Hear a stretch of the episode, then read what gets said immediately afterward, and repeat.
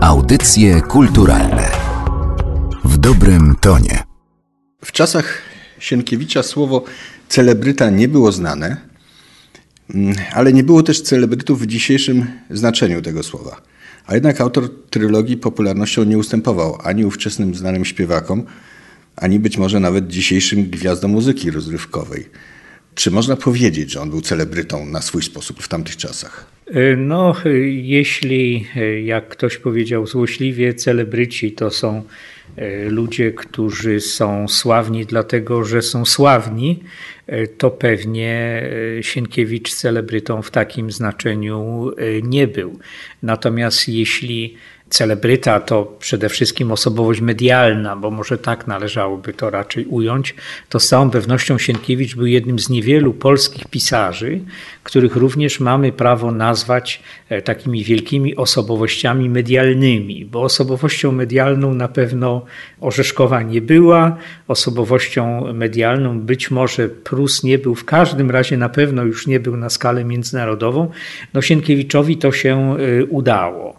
E, dlaczego mu się udało, to bardzo trudno powiedzieć. To znaczy, trudno jest e, ocenić, czy udało mu się to dlatego, że pisał istotnie książki, które były niezwykle popularne, e, które były dobrze przyjmowane nie tylko w Polsce, bo oczywiście to nie wystarczyłoby do osiągnięcia międzynarodowego rozgłosu i pewnie nie wystarczyłoby do otrzymania Nagrody e, Nobla.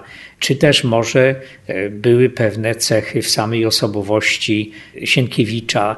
No, ta druga ewentualność wydaje mi się jakby, jakby ciekawsza i tutaj może o niej e, słów parę powiedzmy, bo pisarze na ogół mają ciężkie życie, zwłaszcza popularni pisarze, pisarze E, wydawani e, pisarze, którzy są kochani przez czytelników, zwykle nie są kochani przez swoich kolegów po piórze, bo wiadomo, no, środowisko literackie e, zawsze jest takie, jakie, jakie jest dzisiaj, jakie było, było kiedyś. Tutaj nie ma chyba wielkich różnic i pisarz popularny no, wielkim uznaniem swoich kolegów się raczej nie cieszy.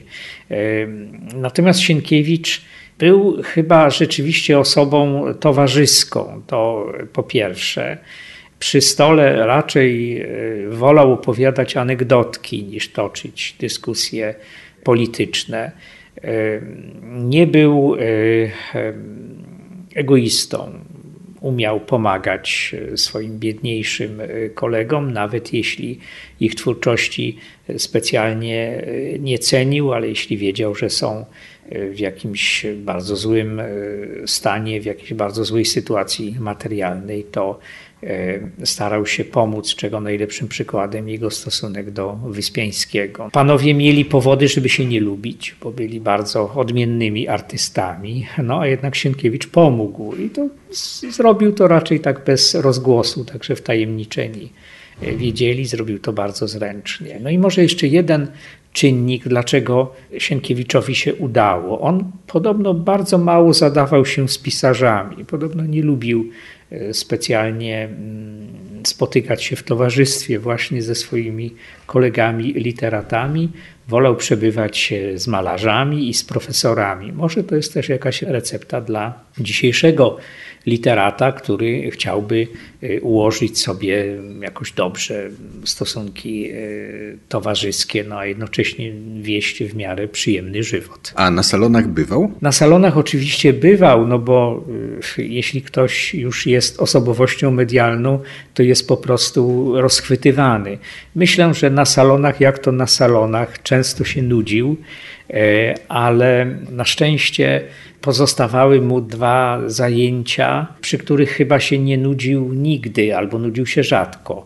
To znaczy, po pierwsze, korespondencja. On naprawdę korespondował, czasem tylko okazjonalnie, oczywiście, z największymi osobowościami swojej epoki, z bardzo znanymi postaciami. No i po drugie Sienkiewicz... Nie, nie, tylko z Polski. No naturalnie, nie tylko z Polski. No jak przejrzymy sobie to gigantyczne, monumentalne takie wydanie listów Sienkiewicza, które wreszcie szczęśliwie dobiegło końca i znalazło wydawcę, to tam naprawdę wyłania się taki obraz imponujący. No, on pisuje do takich osobowości. No, Sara Bernard na przykład pisze do niego, że e, chciałaby wystawić na scenie ogniem i mieczem. No, co Sienkiewicz kwituje pyszną anegdotą. Mówi, no a kogo ona tam zagra? No chyba Bohuna. E, mówi, no ale mówi Bohuna, no zagra Bohuna, ona ma już przecież mówi 60 lat sprawdziłem, jeszcze nie miała 60 lat, ale rzeczywiście do 60 się zbliżała. No pewnie była to aluzja do tego, że Sara Bernard y, jako bodaj pierwsza kobieta zagrała Hamleta, więc dlaczego miałaby nie zagrać y, Bohuna? A druga sprawa to są podróże. Sienkiewicz właściwie nieustannie podróżował. Dopóki mu zdrowie y, dopisywało, to po prostu podróżował w sposób naprawdę szalony. I między innymi Kazimierz Chłędowski wspomina, że zaczyna wyliczać, gdzie Jasienkiewicza spotykałem. Oni byli ze sobą y, zaprzyjaźnieni, no ale myślę, że my rzadko spotykamy przyjaciół w tak wielu miejscach podczas naszych y, podróży i to w miejscach tak atrakcyjnych. On tu wymienia Wiedeń, Ostendę, Brukselę, Paryż, Nicę, Wenecję, Lugano.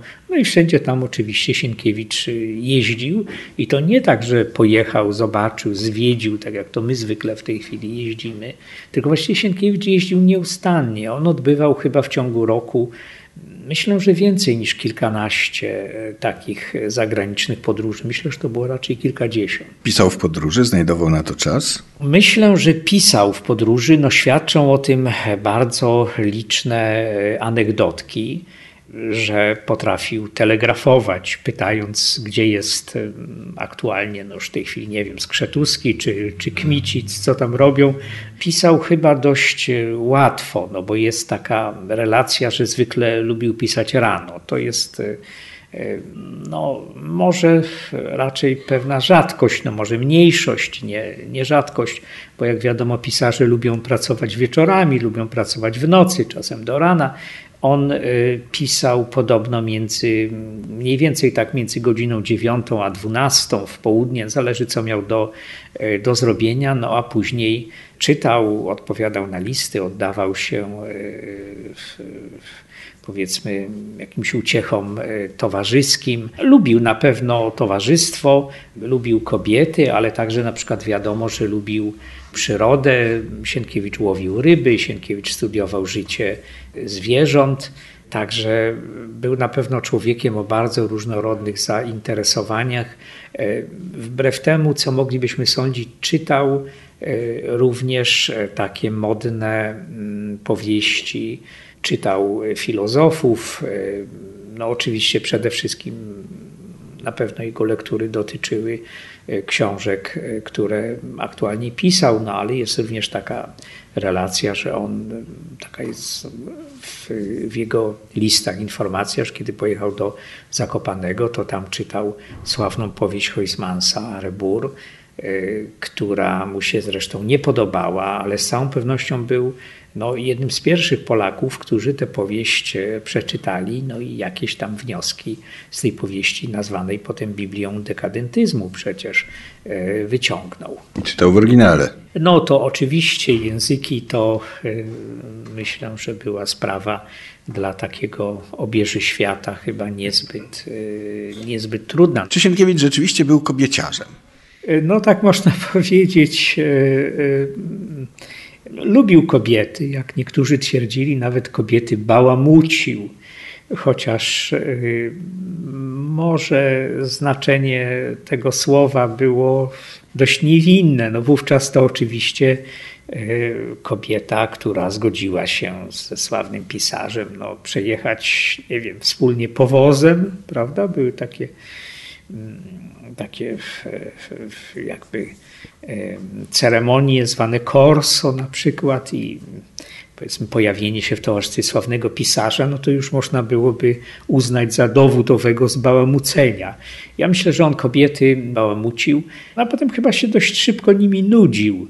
Był autorem też kilku takich, e, takich skandali, no bo e, na przykład niejedna panna e, święcie wierzyła, że Sienkiewicz to ją przedstawił jako bohaterkę E, prawda, czy to no, no, Krzyżaków, czy, czy Kwowadis, czy bohaterkę trylogii. Myślę, że wiele panien przyznawało się do tego, że jest e, właśnie e, Hajduczkiem, czy jest Heleną Skrzetuską. Helenę Skrzetuską miał wzorować na Helenie Modrzejewskiej, której chyba naprawdę się kochał. Przy czym no, listy świadczą o tym, że to raczej Sienkiewicz kochał się w Modrzejewskiej, natomiast Modrzejewska do końca nie wiadomo, bo listy Modrzejewskiej się nie zachowały, ale mm, raczej Modrzejewska chyba widziała w nim bardziej dobrego przyjaciela. Trzy razy się żenił. W przypadku Sienkiewicza to można by uznać to za taki pewien no, kaprys losu, a że jako właśnie ta osobowość medialna, no, jako popularny pisarz, wreszcie jako autor no, takich wątków miłosnych, które dzisiaj wydają się e, bardzo niewinne, bardzo poczciwe, e, no ale kiedyś były bardzo, e, tak powiedziałbym, żywo, emocjonalnie odbierane przez ówczesnych czytelników. Wystarczy zajrzeć do dzienników Żeromskiego.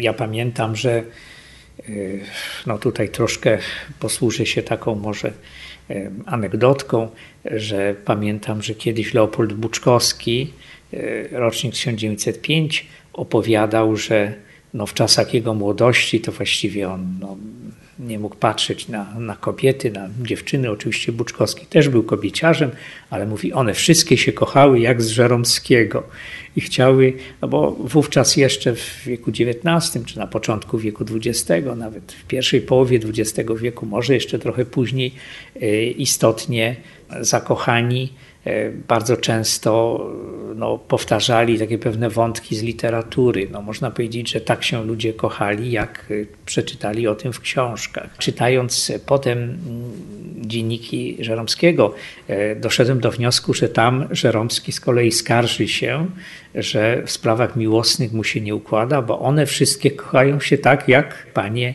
pani z Sienkiewicza. Wówczas tak było, że jeszcze pisarze dostrzegali jakby przejmowanie tych, tego erotyzmu właśnie z książek, erotyzmu książkowego, coś, co dzisiaj chyba już nie ma miejsca. Uwielbiały Sienkiewicza kobiety, ale uwielbiał go cały naród. To też jest rzecz niespotykana w historii Polski, poza oczywiście y, naczelnikiem państwa, komendantem Józefem Piłsudskim, żeby naród ofiarował komuś posiadłość, no w tym przypadku dworek w Oblęgorku. Sienkiewicz był kochany naprawdę przez cały naród. Jego sympatie, no, może poza jakąś taką no, jakby ludźmi o orientacji lewicowej, rewolucyjnej, no, którym oczywiście z Sienkiewiczem było, było nie po drodze, to cała e, reszta naprawdę Sienkiewicza kochała. No i jest taka piękna anegdotka, którą przytacza zresztą Żeromski, mianowicie o tym, jak w Staszowie, gdzie oczywiście poczta dochodziła bardzo, bardzo marnie, a więc w Staszowie czeka tłum e, czeladników, sklepikarzy, no właśnie okolicznych mieszkańców. Na co czekają? Czekają na pocztę. Czy to dlatego, że piszą tak dużo listów? Nie. Oni czekają na e, nowy odcinek potopu, który przyjdzie wraz e, z przesyłką zawierającą mm, kolejny numer Słowa, w którym przecież e, Sienkiewicz swoją powieść drukował. No i cierpliwie czekają kilka godzin, bo to jest zima, sanie nie mogą przejechać. Wreszcie ta przesyłka przychodzi. E, no i od razu urzędnik pocztowy rozpakowuje to słowo i zaczyna czytać. Wszyscy słuchają. No więc tak sobie pomyślałem, że czy może być e, jakiś e, no, lepszy prezent dla pisarza, lepsza nagroda za jego trud niż taka mm, właśnie wdzięczność, niż takie fanatyczne zainteresowanie czytelników. I zestawmy to z tą dzisiejszą mizerią, z tą pogonią pisarzy za nagrodami literackimi. A przecież większej nagrody nie ma niż, niż właśnie takie uznanie, uznanie czytelnika, ciekawość czytelnika, no miłość czytelnika. Nawet dzisiejsi krytycy y, tę miłość czytelnika Sienkiewiczowi często mają za złe, ale ta miłość niekiedy ujawniała się w bardzo niezwykły sposób. Wpisałem w internet nazwiska kilku bohaterów Sienkiewicza, dodając do tego słowo pseudonim. Okazało się, że Kmiciców, Skrzetuskich, Bohunów i innych jego bohaterów we wszystkich kolejnych, później następujących wojnach i konspiracjach w Polsce były setki. No, Żeromski, na którego, który jest dzisiaj równie niemodny i równie zwalczany, przynajmniej przez niektóre środowiska, jak e, Sienkiewicz. Pięknie to napisał, jak zwykle pisał w takich sprawach. To myślę, że trudno byłoby dorównać Żeromskiemu, a więc powiedział: Naród zdaje rachunek przed Sienkiewiczem z uczuć polskich. I to jest ten stosunek do, do Sienkiewicza. To jest, myślę, no właśnie, no to, to, to ten rachunek. Tu nie chodzi o to, czy Sienkiewicz jest e, wybitnym pisarzem i czy jest, e, i czy odpowiada dzisiejszemu czytelnikowi, bo to są zupełnie jakieś absurdalne porównania. Nie chodzi o to, czy jego powieści historyczne są zgodne z prawdą historyczną. Nie chodzi o to, czy jego poglądy są zgodne z dzisiejszymi e, lansowanymi poglądami o wielokulturowości, czy o czymś takim. Przecież no, trudno tutaj mówić, żeby, e, żeby nie wiem, no, polski szlachcic, który toczy walkę, nie wiem, z kozakami, Szwedami, czy E, z Tatarami, żeby widział w nich partnerów e, jakiejś intelektualnej rozmowy, czy żeby próbował z nimi nawiązać dialog o, o kulturze. Jest rzeczą oczywistą, że widział w nich barbarzyńców, najeźdźców, wrogów i y, no, jakieś, jakieś po prostu takie intelektualne wygibasy, że to Sienkiewicz jest prymitywny, że jest okrutny, że, że tutaj uczy, uczy ciemnoty. No, ciemnota. No. Na wojnie takie są reguły. No, to była wojna. On przeważnie pisał o wojnach i y, to jest zupełnie oczywiste, że kiedy przychodzi czas wojny, to sięga się do Sienkiewicza, bo Sienkiewicz, u Sienkiewicza nie ma jakby dwóch stron, nie ma jakiejś możliwości pojednania, prawda? Wołodyjowski no nie, nie, nie proponuje swojemu przeciwnikowi, że może tutaj zawrzemy jakiś kompromis, tak? bo przecież jesteśmy, pochodzimy z różnych kultur, musimy żyć obok siebie. Wołodyjowski wyjmuje szable. Ale ta miłość do Sienkiewicza przekraczała granice. Ze zdumieniem kiedyś stwierdziłem, że w Stanach Zjednoczonych był wiele, wiele lat temu wydany komiks. I wcale nie z Quo Vadis, tylko właśnie z Ogniem i Mieczem. Skąd ta miłość nawet do tych, zdawałoby się, tak bardzo polskich e, książek, jak poszczególne tomy trylogii, w świecie, który teoretycznie z Polską nie miał wtedy prawie nic wspólnego? Można byłoby tutaj y, odpowiedzieć, powołując się na wielkiego, chyba ciągle największego pisarza amerykańskiego, tak mi się wydaje, Williama Faulknera, y, który przecież y, odbierając literacką Nagrodę Nobla powiedział, że podobnie jak Sienkiewicz, on też pisał ku pokrzepieniu serc. No, ku pokrzepieniu serc pisana była trylogia, nie Quo Vadis. Mm, nie krzyżacy, tylko właśnie, właśnie trylogia. Jest na pewno jakaś, e, jakaś paralela między pokonaną e, Polską, między Polską, czyli Rzeczpospolitą obojga narodów, która straciła niepodległość, i między pokonanym południem w Ameryce, e, bo myślę, że raczej tradycje sienkiewiczowskie, czyli takie tradycje szlacheckie, tradycje takie no, z, związane z posiadaniem dworu, z posiadaniem rodzinnego gniazda, tak? Z, to myślę, że tam jednak y, no, w, w Ameryce sienkiewiczowskie raczej byłoby południe niż ta przemysłowa północ, bo w końcu e, Sienkiewicz no, nie był raczej pisarzem takiej, no nie wiem, rzeczywistości industrialnej. Chłędowski mówi, że w 1901 roku, czyli jeszcze Sienkiewicz miał przed sobą 15 lat życia, a było to raptem kilkanaście lat po wydaniu oryginału. On zobaczył Viareggio w sklepiku z gazetami. To też jest bardzo ważne, bo nie w jakiejś księgarni dużej, tak, w Rzymie na przykład, tylko właśnie Viareggio w sklepiku z gazetami zobaczył ilustrowane wydanie Ogniem i Mieczem. Właśnie Ogniem i Mieczem, nie, nie Kwowadis, tylko Ogniem i Mieczem.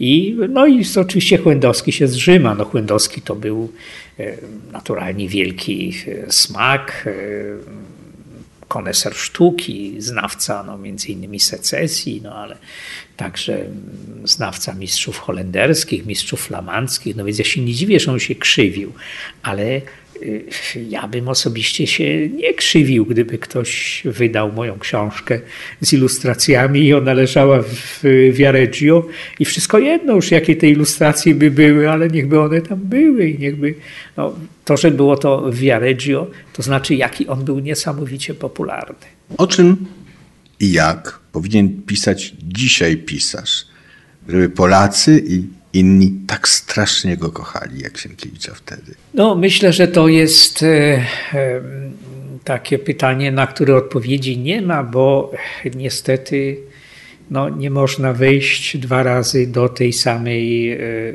wody i sądzę, że najpierw należałoby E, zbudować jakiś wehikuł czasu, cofnąć się do wieku XIX, bo przede wszystkim no to wiek XIX jest wiekiem literatury. To wiek XIX jest wiekiem, w którym literatura narzuca modę, e, formuje obyczaje.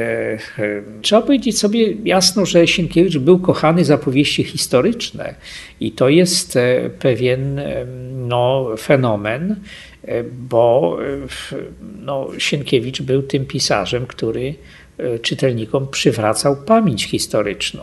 I to, jak mówi znowu Żeromski, po raz kolejny powołujemy się na Żeromskiego, czemu nie? Nigdy dość Żeromskiego. Żeromski mówi, E, to jest nieważne, że Sienkiewicz e, pisze niezgodnie z prawdą historyczną, bo mówi, istotne jest to, że on tak czuje, jak czuli ci ludzie właśnie w tamtych epokach. No można powiedzieć, że tu Żeromski może troszkę fantazjuje, bo przecież skąd my wiemy, co czuli ludzie w poprzednich epokach, ale ja myślę, że no, można tu zbudować taki filozoficzny y, argument, że my czujemy, że oni tak czuli. Ja bym powiedział tak, że my żyjemy w czasach, kiedy literatura naprawdę marnieje, kiedy z roku na rok z literaturą polską jest po prostu coraz gorzej. I ponieważ e, no, ci pisarze polscy współcześni, jeśli są wartościowi, to przeważnie pozostają nieznani, pozostają no, nieczytani, a są nieczytani, bo są nieznani, no i są błędne koło. Natomiast e, ci, którzy są znani, no to cóż, e, są tacy, jacy, jacy są i w związku z tym myślę, że jakąś wielką szansą literatury i wielką szansą czytelnictwa jest to, żebyśmy sobie nie pozwolili zabrać tych wielkich polskich arcydzieł. Żebyśmy sobie nie pozwolili zabrać pana Tadeusza, żebyśmy sobie nie pozwolili wmówić, że lalka jest niegodna lektury, że niegodne e, oglądania jest e, wesele, że nie warto sięgać po Sienkiewicza, bo mamy no, tu inne atrakcje takie przeważnie zachodnie, demaskatorskie, prawda, bo wiadomo, no, jakim ohydnym narodem są Polacy, więc nie zasługują na to, żeby mieć własną literaturę. Więc myślę, żebyśmy na taką, taką postawę nie pozwolili.